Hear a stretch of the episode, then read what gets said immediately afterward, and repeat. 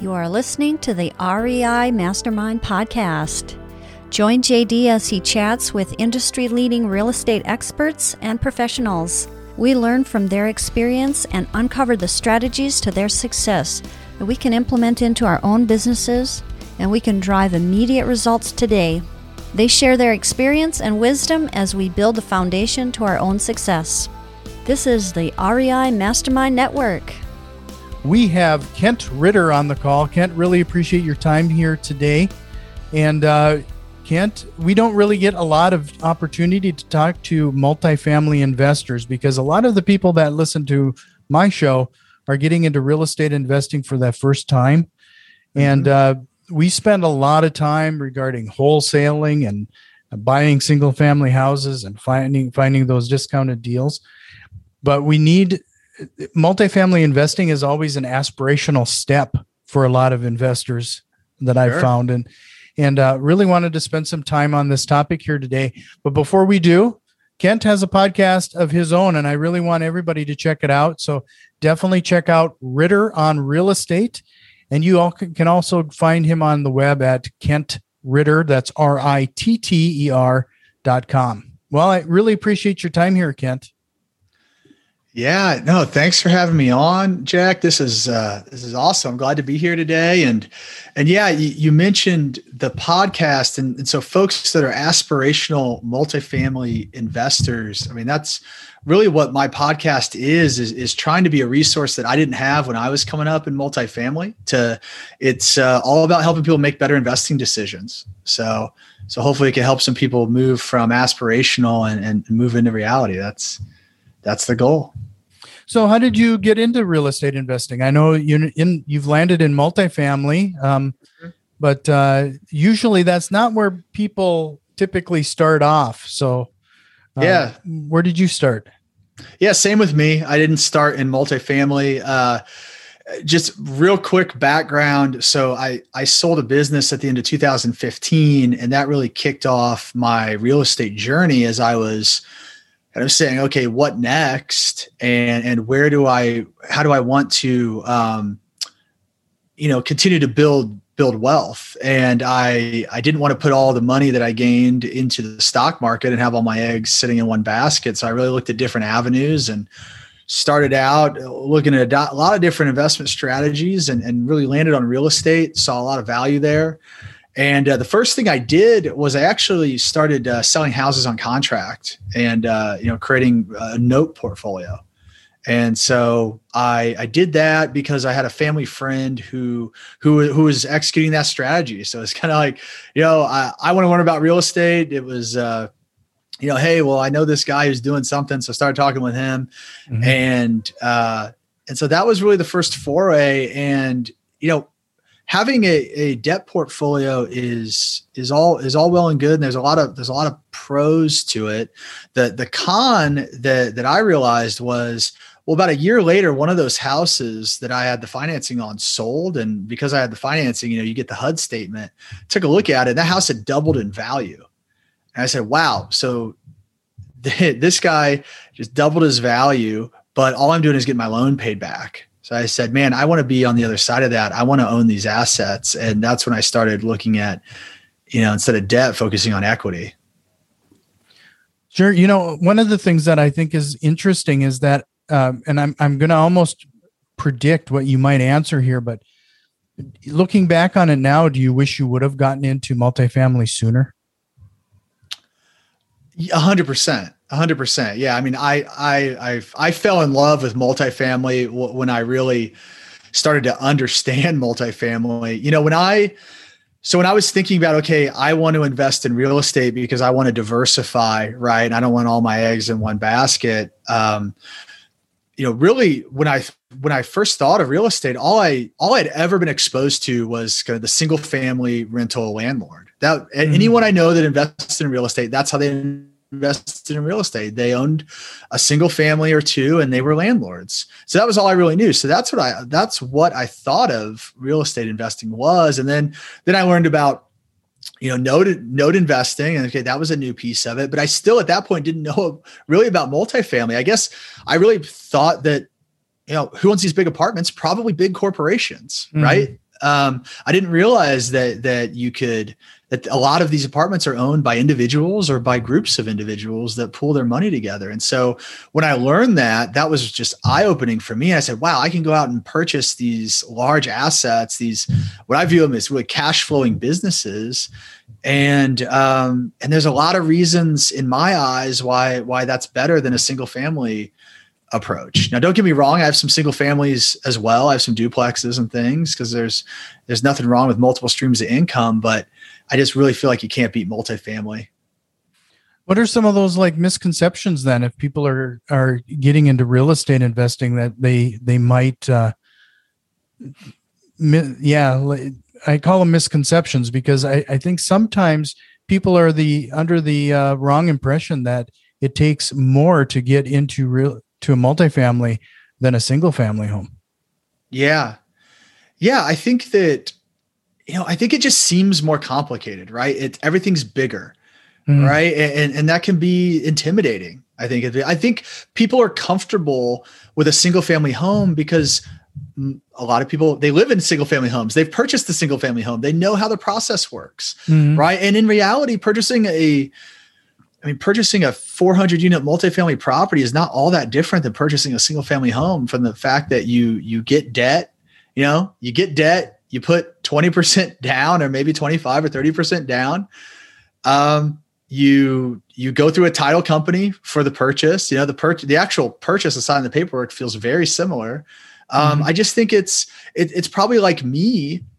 There's just kind of this this initial uh, intimidation or what I would call limiting beliefs, perhaps. You know, mm-hmm. I, I, had to overcome a lot of limiting beliefs that I had uh, to be able to to think that, man, who am I to do this? Right? Who am I to especially when I started actively syndicating my own deals, which is which means pooling investor money together to go buy something bigger and better than I could individually. Mm-hmm. A lot of limiting beliefs like who am I to do this, right? Um, or or can I even achieve this? And um, but I think all those things are are made up. They're all in our mind, right? There's no reason why why you can't go out and do what I've done or, or, or what others have done. And and you know, a great stepping stone uh, is exactly what I did. So the way that I got introduced to multifamily investing was as a passive investor. So I started investing in other syndications. Uh, to well one as as just an investment strategy because they're solid returns but two really with an eye of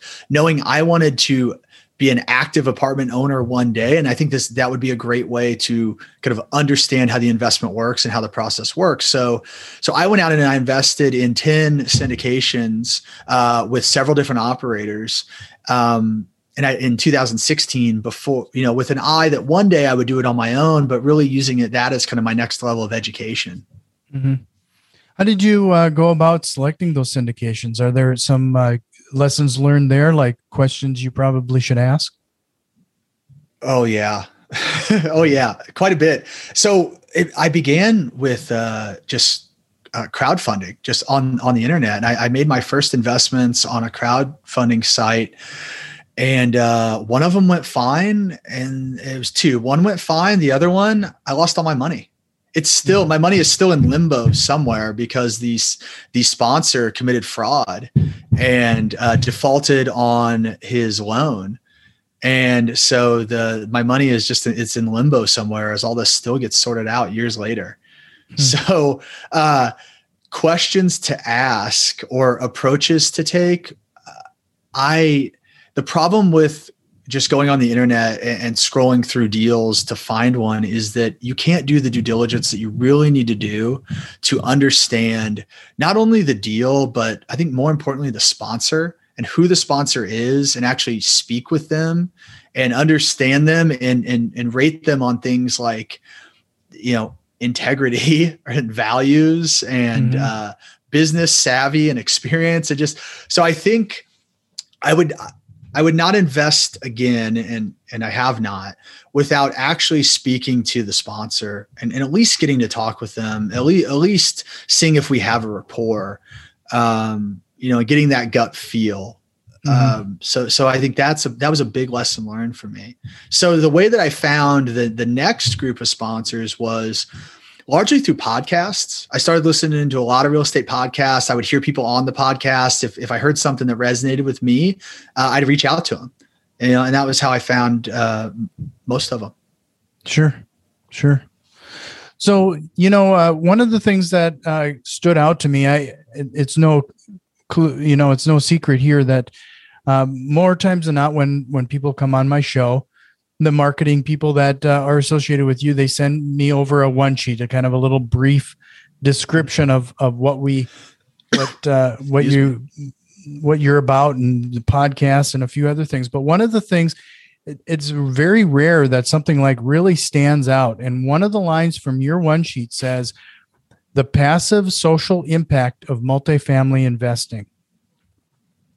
And and I wanted to the positive social impact of multifamily investing, yes. and that that really stood out to me because I, I've rarely seen that type of phrasing in in any of this material that sends that's sent over. What do you what is meant by that?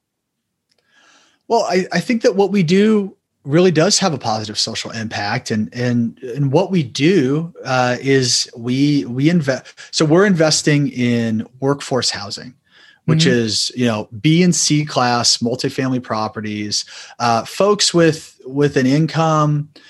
And this is typical. There are outliers, but typically, I'd say folks with, with an income in anywhere from forty to sixty thousand, a household income, right, mm-hmm. of forty to sixty thousand a year. Um, so typically, you know, typically very blue collar, right? And um, and what we do is we purchase these properties, and we're fixing them up with the goal of really creating like clean, modern, affordable housing. And then taking that a step beyond to be able to create communities in these apartments, right? And turn these into communities and create pride of ownership and, and just create a place that, that people really want to live. And that, I mean, a lot of the problems that, that folks have, um, their folks can have the kind of in those demographics, or they just, it's tough to find a good place to live. You know, it's mm-hmm. tough to find a, a, clean place to live. It's tough to find a safe place to live. So I take a lot of pride in being able to create those kind of communities um, and, and give people give people access to that. And and it you know it's not completely altruistic. We are you know seeking a profit and we're seeking a return for our investors. But I think it it can be a win-win because we're we're coming in we're improving people's apartments you know we're putting in new appliances we're creating new amenities. Uh, one thing that we do on our properties is we we bring in fiber optic internet to all of mm-hmm. our properties. We're across our entire portfolio we're wiring the property with fiber optic internet. And we do that for cheaper than any of the the current providers in the market. And i know that because we do market surveys and we uh, we very mindfully undercut the market you know? So we come in provide a better product for internet let them not have to do with deal with the cable company and uh, and we reduce their overall financial burden by lowering their their um, their internet fees their monthly internet charges. Hmm. but it's a win-win for us because you know they were already paying someone for internet. Now they're just paying us for internet. So we shift that revenue to the property but overall the financial burden of the of the the resident is lower mm-hmm. so then, uh, no i was going to say do you, gonna, do you yeah, bill ahead. them separately then for their internet or is it some it's just part of their rent uh it, d- depending on the the, lo- the location uh you know there's different there can be some different rules, but um, mostly we're billing them separately. Sometimes we do bundle it into the rent and, and do it all as a package. Sure. But um, yeah, go, you know, I, no, I was just going to mention. Say? I was going to uh, continue to expand on some of the things that, that we're doing that that are that are cool. And some of our more affordable properties were like we've put in community gardens. Uh, we have a residence assistance program where we offer um, language assistance for folks that have English as a second language. We have like financial literacy programs that we've offered. Uh, we have a, a, BH Kids program. BH is Birge and Held, which is the firm. BH Kids program, which uh, gives kids uh, backpacks loaded with school supplies. Mm-hmm. Um, so just cool things that, that we can do to to give back. Um, and it it it's great because it, I mean it's good it's good for those people and and you know it's good for the overall community, but it's also good for our investors because what we're trying to do is help those people but in doing that we're creating a more stable tenant base right if we can help people mm-hmm. with financial literacy and language programs then we're helping people like hopefully find and maintain jobs right um, and and also with the gardens we're creating a sense of community. You know people don't want to you don't want to trash a community if, if you like it right? If you feel a pride of ownership in it. So you know i think these things can all be win-wins but but i do really think there there is a, a positive social impact to just creating um, what i call is like clean affordable housing for america's workforce. Mm-hmm. So how do you go about this today? Like when you when you identify properties, uh, what are your some of your requirements there? Uh, as far as what what are we look for in properties? Yeah, what you look for in properties and how you run those numbers.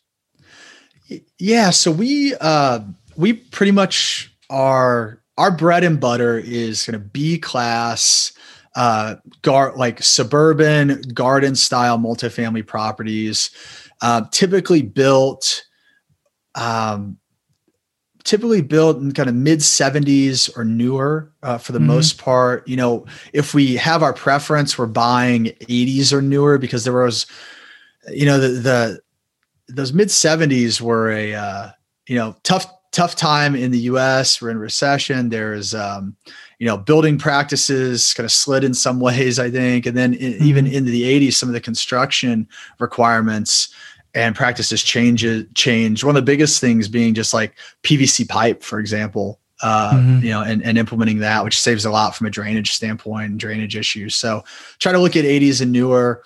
Um, from a unit standpoint, we have a we have a 30 unit property. We have a 900 and I think 40 unit property. So, you know, we're really looking at the full gamut, but kind of that solid workforce housing like i described typical incomes in that kind of 40 to 60 thousand dollar range.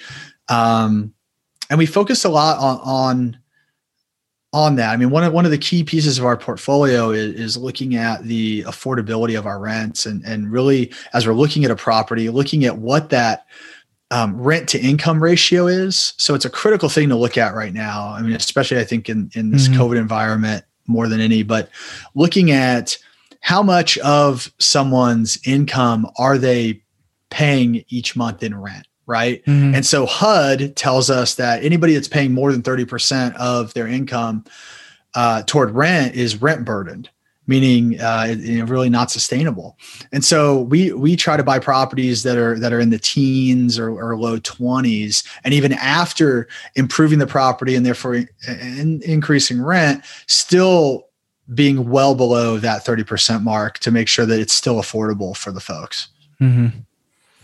So, you know, what you, you keep talking about improving these properties, like what are some of those outside of adding the internet? What are some of the other things have you seen that you, uh, you've been adding or changing? I know you've talked about the community gardens and helping and doing that uh, social impact. Um, but uh, it yeah. sounds like there must be some actual physical improvements you've, you found that are pretty common as well. Absolutely. Yeah. And, and that's kind of the bread and butter, but you know, the interior and exterior improvements. So on the interior, we are almost universally re- replacing uh, carpet, at least in the main living areas with, uh, with, you know, vinyl plank flooring. Mm-hmm. Uh, so we're putting in, you know, what kind of looks and feels like a wood product in there. Um, you know, replacing countertops, um, we will replace cabinets. Cabinets are the most expensive thing that you can replace, so we like to, you know, like to salvage those if they're in good shape. Um, but you know, lighting, modernizing lighting, um, fa- you know, mm-hmm. faucets and fixtures, hardware on cabinets and things like that. So, just making making the apartment more modern, right? Bringing it up to right. modern day standards. So whether it's a two tone paint scheme of gray walls with white trim versus like a beige kind of cream from you know the 90s, uh, things like that. But our, our sta- standard really, I mean, flooring almost everywhere. Um, and then modernizing light fixtures, painting, um, things like that go a long way. Sure and then another big thing that we're we're doing across our portfolio is really to focus on smart technology. So we're putting smart locks in that folks, mm. you know, they can act they can use their phone to access their lock and, and their unit. Um, people have really liked that, and it also helps us with management efficiencies, be able to control access remotely um, right. to the properties. So that that's another kind of win-win. But just smart technology um, in some of our higher end properties, we're also taking it beyond locks and doing smart thermostats, lighting, blinds, all all t- kinds of things. Really give a, a smart home feel. Sure. No, you know that that remote capabilities is something. I mean, we've even started to explore a little bit because I, I mean, mm-hmm. I've been mm-hmm. even showing properties remotely now. Yeah. You know, yeah. I don't even have to send anybody there anymore. Yeah. Uh, for, so when you when you think some of this stuff that you're talking about, I'm just pointing out that uh, it might sound a little cost prohibitive to some, but when you think about the man hours and sending somebody there for showings and other things, that's yeah. it, there's really a savings there. No, hundred percent agree. And and smart locks are not that expensive. I mean, they're they can be. They they they range the whole gamut. But the one like the like the the workhorse that we put in in a lot of our properties is, is about a two hundred to two hundred and fifty dollar lock uh, that's mm-hmm. Bluetooth enabled, so it, it communicates to with your phone via Bluetooth. You walk up, put your phone next to it, it, it opens. You can send people one time codes um, for showings and examples like that. We actually have a, a full software we use called Tour 24, which is a, a full self guided tour. Mm-hmm. Um, but um, but there's there's other i mean i know there's other tour models where you don't even need a smart lock you can just have a have a lockbox that you give people a code to and, and they go and access the lockbox get the key and and go in. So it doesn't have to be cost prohibitive at all. Sure. So you know, you're talking about the importance of uh, creating that that community or that environment. Um, but before we go down that road, I wanted to remind everybody again to head over to your website, Ken kentritter.com. That is R I T T E R dot com. Or uh, definitely subscribe to the podcast, Ritter on Real Estate.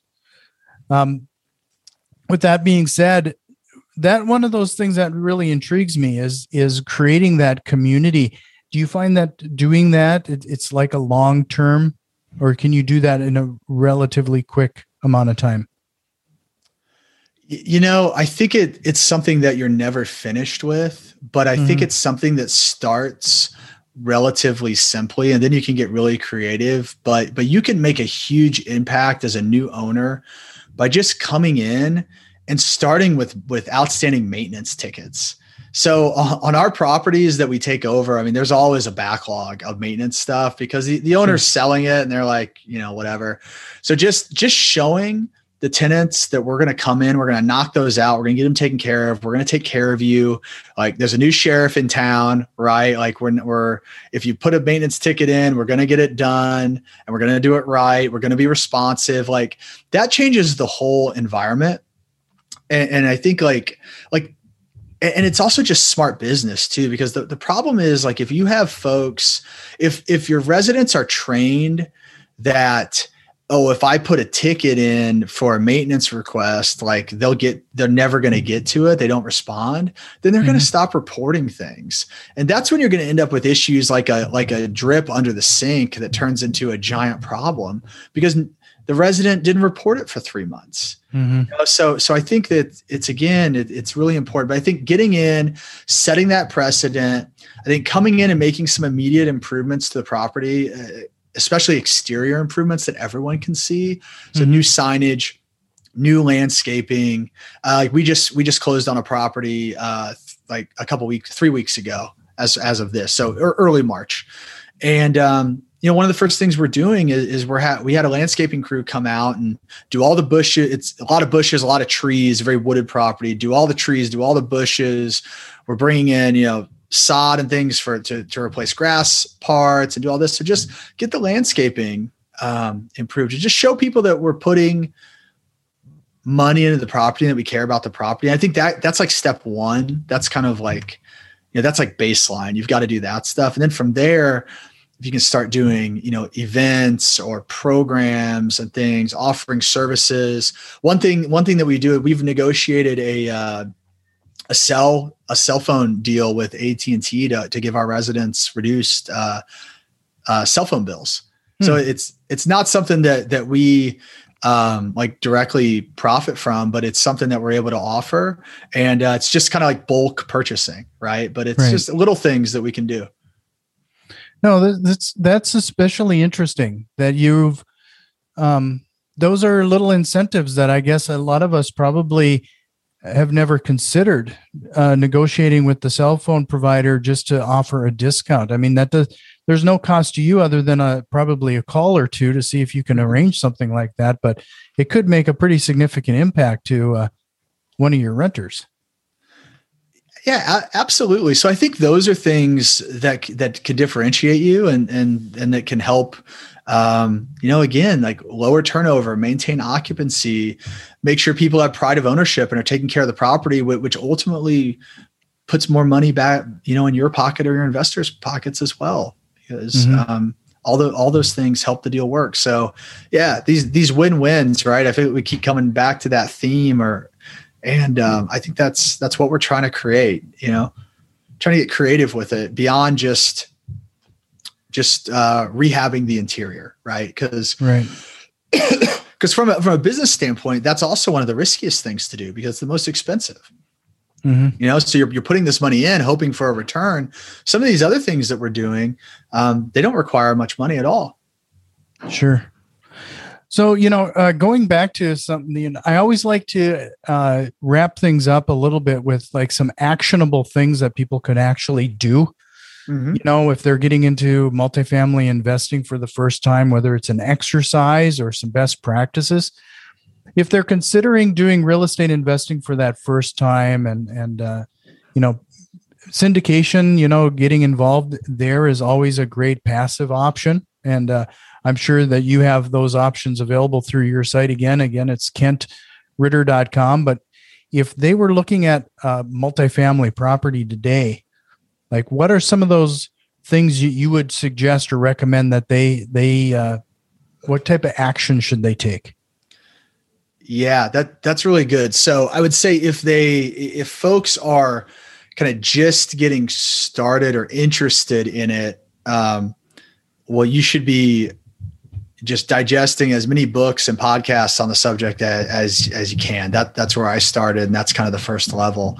Um, you know from there if you if you if you're like i really want to do this and you're getting a little more serious well it, it, becomes a lot about networking at that point. It's about building relationships with brokers building relationships with property management companies who who you want to have help you through the due diligence process. You don't want you want to know who your property manager is going to be before you buy the property and you want you right. want them along with you through the process.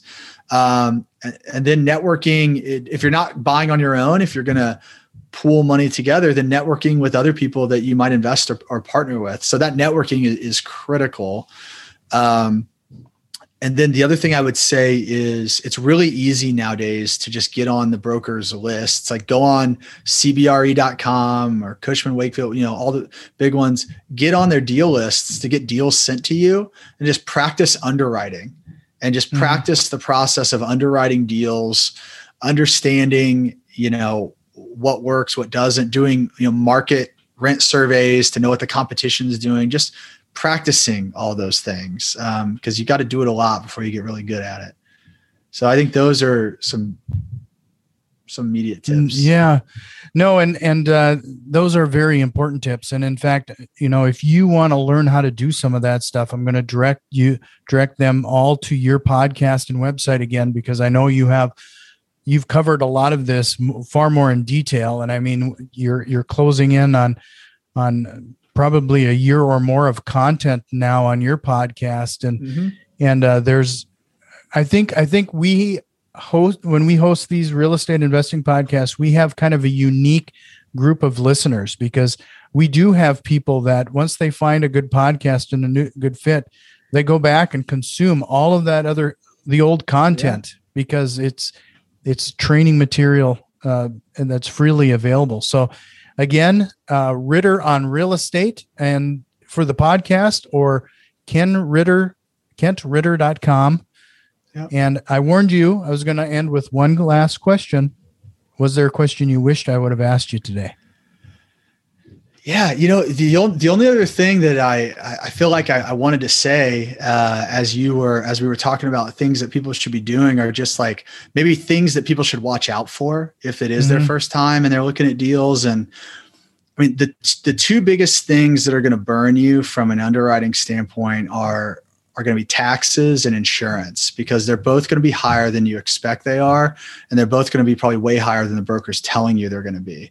Mm-hmm. So just make sure that um, as you're as you're looking, if you're looking to do it yourself and you're looking at deals, that you know that's networking again. You need a multifamily insurance broker who can give you real quotes. Don't rely on what's in in the in the the offering packages.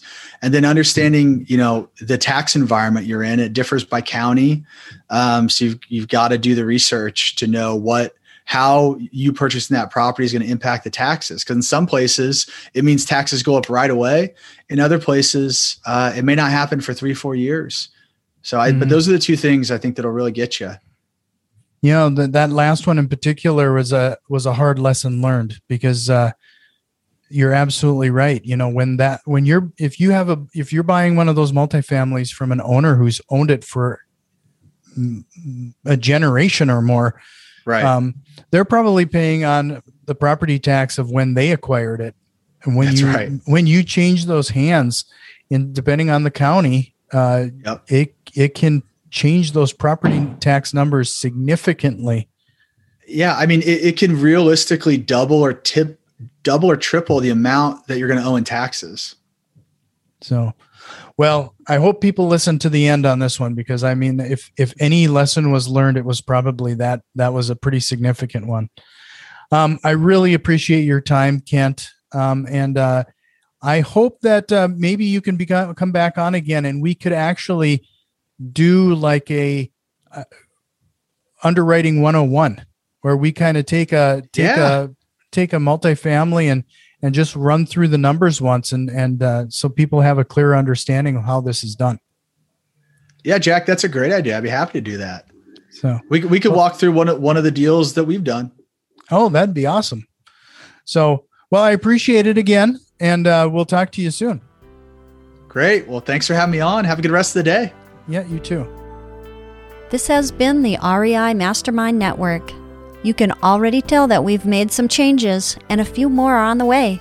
If you are interested in what we have planned, head over to patreon.com slash REI Mastermind and support the show today. Financial contributions are always appreciated, along with a like, share, and review. It really helps us grow and reach more people with this valuable information. See you next time, and tell a friend.